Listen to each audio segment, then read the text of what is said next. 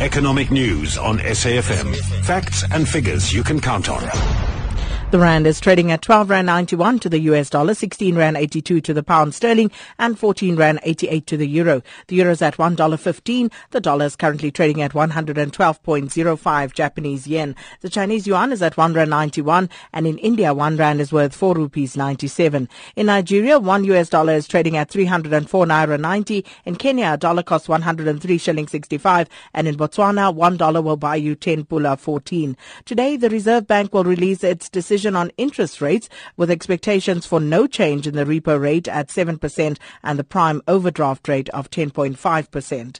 On the stock markets, the JSE closed mainly higher after better than expected consumer price inflation data for the month of June and an increase in retail sales of 1.7% in May. The All Index rose by 1.6% to 54,091. Financials gained 1.4%. The Industrial 25 Index was 1.8% firmer. Top 10 Resources added 1. 0.3%. Platinum Mining Index increased by 3.7%, but the Gold Board declined by 0.4%. On the capital market, the yield on the R186 government bond closed at 8.65%. European markets ended higher. Britain's FTSE 100 added half a percent. The CAC 40 in France was 0.8% firmer, and Germany's DAX was 0.2% up. Markets in the United States closed at a new record high. Uh, the Dow Jones adding 0.3% as oil prices climbed over 1% and banks and technology stocks also rose on strong corporate earnings. Stock markets in Asia, they trading higher at this hour.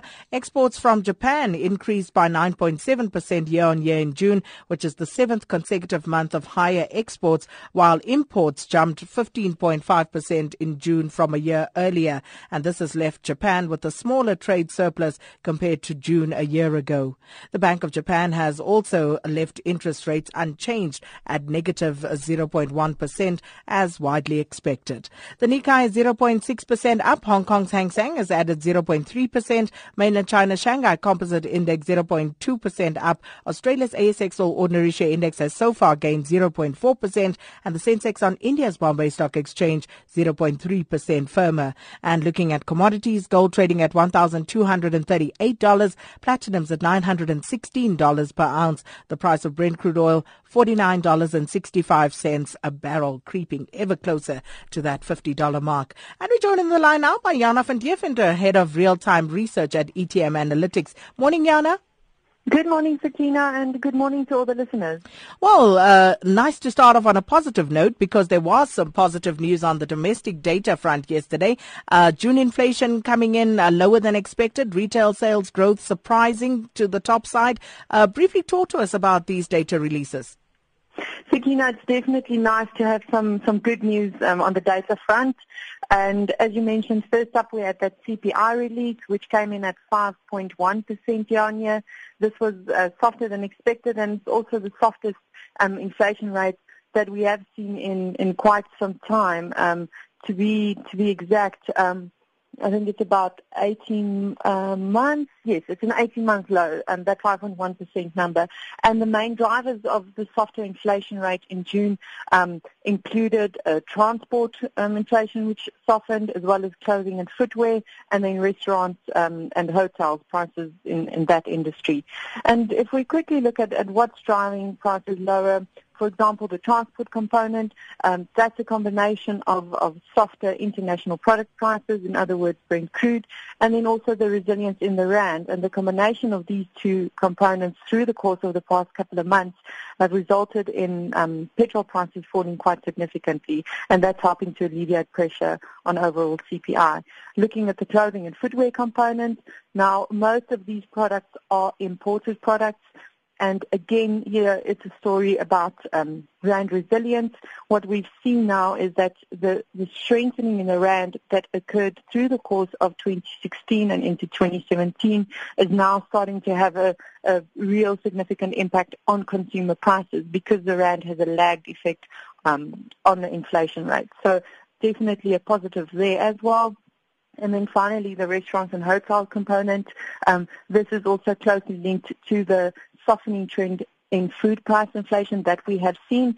And we expect to see um, softer food prices uh, or softer food price inflation also to persist in the coming months as forward-looking indicators still point to scope there for, for softer food price inflation. Um, overall, the outlook on CPI, uh, we believe is still quite positive. We think there's a very real risk that um, inflation pressures could be much less, um, you know, much less pronounced than generally expected. In other words, inflation could surprise to the downside in coming months, and then that, of, of course, would be something um, that could feed into a more dovish um, um, policy stance. In other words, a higher risk for interest rate cuts. Um, Moving on to, to the retail sales numbers, uh, what we saw is that the annual growth rate, um, although it softened from 2% in April, that was a number that was revised higher from 1.5%, and then the May number came in at 1.7%. Um, it does seem as though the retail sector is seeing a, a bit of a stabilization. It's recovered off those Jan lows, and we are also seeing that um, the softer, overall softer inflation environment seems to be providing um, some reprieve to South African consumers.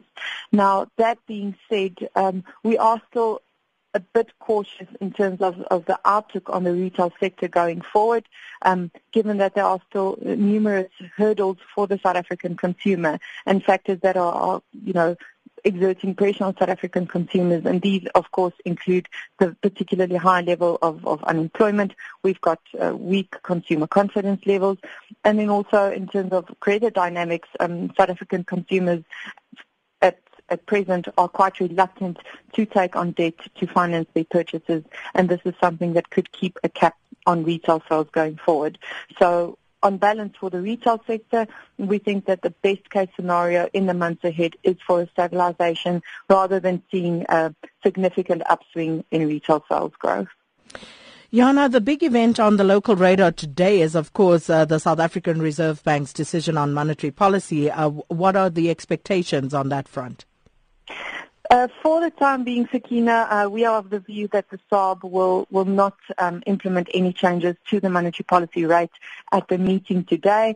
We think that um, the volatility that we have seen in, in the RAND um, since the previous MPC meeting is something that could entice the bank to hold off on, on making any policy changes, changes for now but we see a very real risk of the bank adopting uh, a more dovish monetary policy stance. Uh, we think that they, they could open the door for potential interest rate reductions as soon as the September meeting.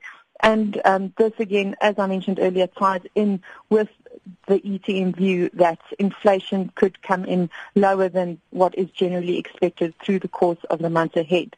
So while we don't see any change um, in interest rates today, we think that we will possibly start to see interest rate cuts um, maybe as soon as the September meeting. If not at the September meeting, then um, possibly at the November meeting.